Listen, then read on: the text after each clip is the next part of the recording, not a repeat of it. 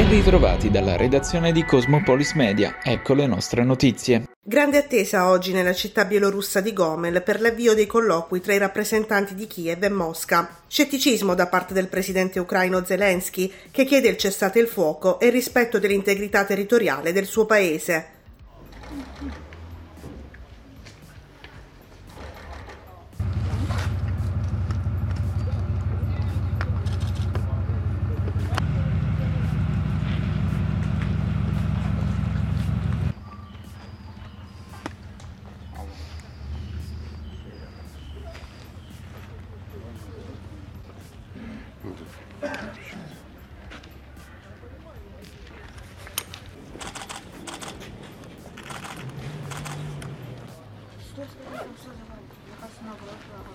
あ。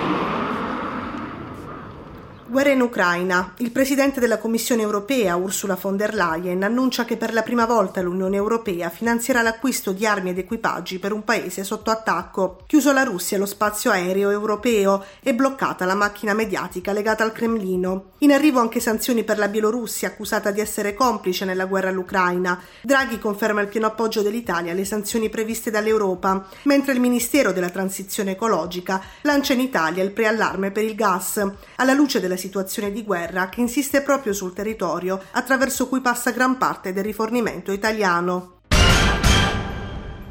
Coronavirus, il bollettino del 27 febbraio segnala 30.629 nuovi casi e 144 decessi in Italia. Continua a scendere l'occupazione ospedaliera, sono 733 le persone attualmente ricoverate nelle terapie intensive e 10.868 gli agenti in area non critica. L'Agenas segnala un calo del tasso di mortalità, fermo restando che i dati evidenziano un aumento di 17 volte della mortalità per i non vaccinati rispetto a chi ha ricevuto la terza dose. In Puglia il bollettino regionale segnala 2.566 casi e 9 decessi nelle ultime 24 ore. Nel Tarantino attestati 327 contagi. Al momento nella regione sono 79.666 le persone positive al Covid, di cui 33 ricoverate in terapia intensiva e 610 in area non critica.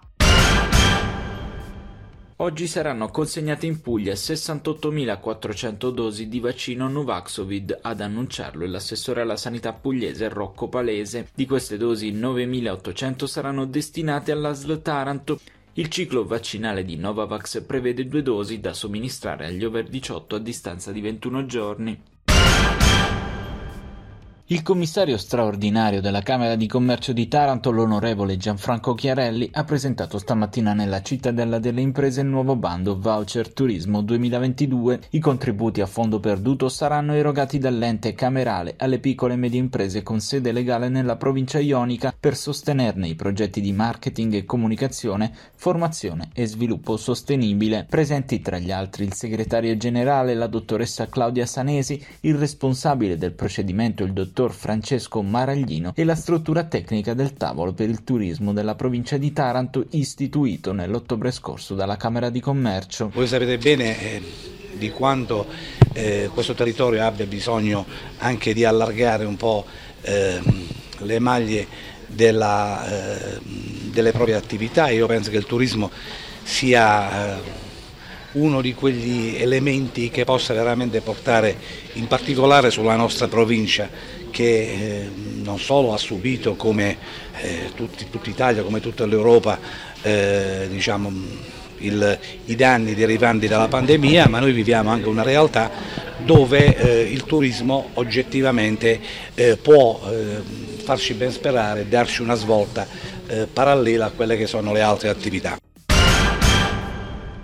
Andata di scena questa mattina davanti alla prefettura di Taranto una manifestazione di protesta da parte dei mitilicoltori di Confcommercio Unicoop. Il motivo della protesta risiede nell'aumento di quasi l'8% del canone demaniale marittimo. Gli operatori del settore rischiano così di non poter assicurare la produzione locale di cozze, uno dei vanti della tradizione tarantina. Ora se ne è accodato un altro, l'aumento delle concessioni, perché le concessioni demaniali sono aumentate del 700%, quindi parliamo da da 371 euro il canone normale siamo arrivati a quasi a, 2000, quasi a 3.000 euro l'anno, ogni concessione. Qui parliamo di piccole cooperative, quindi piccoli specchi acque, parliamo di concessioni di 4-5 mila metri, quindi noi chiediamo una riduzione del canone perché? Perché a fronte alle altre marinerie siamo penalizzati, il Mar Piccolo viene sfruttato a 50%, quindi il midlicoltore tarantino è svantaggiato a, a confronto de, de, diciamo, di altri colleghi di altre città. Per questo chiederemo se c'è la possibilità di, di ridurre il canone. Sì, ma il problema è un problema di fondo, è un problema forte perché questo comparto io ho sempre detto che può essere un valore aggiunto, può essere uno sviluppo importante e può essere opportunità, ma credo che eh, da quello che vedo non ci sono le volontà, lo dico con forza, non ci sono le volontà perché questo comparto realmente riesce a realizzare, riesca a realizzare uno sviluppo serio. Per, per sviluppo serio io intendo che le persone devono essere messe nelle condizioni di poter fare le cose e farle in una, un concetto legale, perché la legalità è il primo posto, ovviamente. Il ragionamento del creare le condizioni Vedi il mercato galleggiante si sta iniziando ma sono mesi che si sta parlando. Vedi il piano delle coste, vedi le panchine di carico e scarico, vedi la tracciabilità del prodotto, vedi le bonifiche, eh, vedete quanti problemi questa gente ha. Quindi cioè, è difficile finché non elimini tutte queste criticità trovare gente che vuole investire e vuole sviluppare. È un problema che secondo me non c'è credo una volontà seria di risolvere il problema perché poi il costo ovviamente non si può chiedere alla gente di pagare queste imposte con tutte le condizioni che non si sono state create. Se si creano le condizioni, si crea sviluppo serio, non c'è problema, la gente se guadagna paga, ma se non guadagna perché non si creano le condizioni credo che sia fuori luogo no? chiedere importi di quella fatta. Allora bisogna che qualcuno si faccia una domanda seria. Questo comparto è un comparto che può crescere e può svilupparsi in modo serio? Per me significa produzione, trasformazione e commercializzazione del prodotto in modo da creare valore aggiunto? Se questo è, benissimo. Se questo non è, è cosa che vi posso dire che fino adesso non si è mai fatta, allora le problematiche, le criticità rimarranno e saranno tante. Film Cisle, FIOM, CGL unitamente alle RSU e ai lavoratori hanno comunicato per oggi lo stato di agitazione con sciopero di otto ore. Nel frattempo dalle 7 di stamane sit-in davanti alla direzione di Acciaieria d'Italia, motivo della protesta la mancanza di garanzie sulle retribuzioni degli ultimi mesi e sulle date in cui saranno corrisposte ai lavoratori. Siamo qui con uh, una parte della ditta alla Caita perché è una delle tante poi tra le altre aziende che sta soffrendo proprio di questa situazione perché la, multina- la multinazionale con uh, la partecipazione statale che oggi ovviamente ha il nuovo nome di Acciaierie d'Italia continua purtroppo con una politica che non, non, sostiene né le famiglie né le aziende del territorio perché procrastina degli scaduti che ovviamente poi si ripercuotono sulle famiglie. La condizione è diventata inaccettabile, ormai non si riesce più a mettere il pranzo con la cena e l'attenzione sociale sta arrivando a vertici eh, paurosi e pericolosi. Per cui oggi chiediamo sia alla multinazionale quanto allo Stato di intervenire in maniera seria perché le attività si sono fatte, le commesse sono state portate avanti, i lavoratori hanno lavorato e pretendono di essere pagati come giusto che sia. Oltre a questo chiediamo, oltre insomma, alla, mm, a, a, ricolmare quel gap che hanno creato con i pagamenti, la, la, presentazione di un piano concreto finalmente, di un piano industriale nella quale ci dicano come vogliono riconvertire lo stabilimento, con quali soldi, con quali, soldi, con quali investimenti e con quale percorso, perché ovviamente questa azienda è chiamata ad attraversare anche una sfida epocale sulla transizione ecologica che ovviamente non può essere superata con le parole ma con i fatti, quindi attendiamo risposte concrete.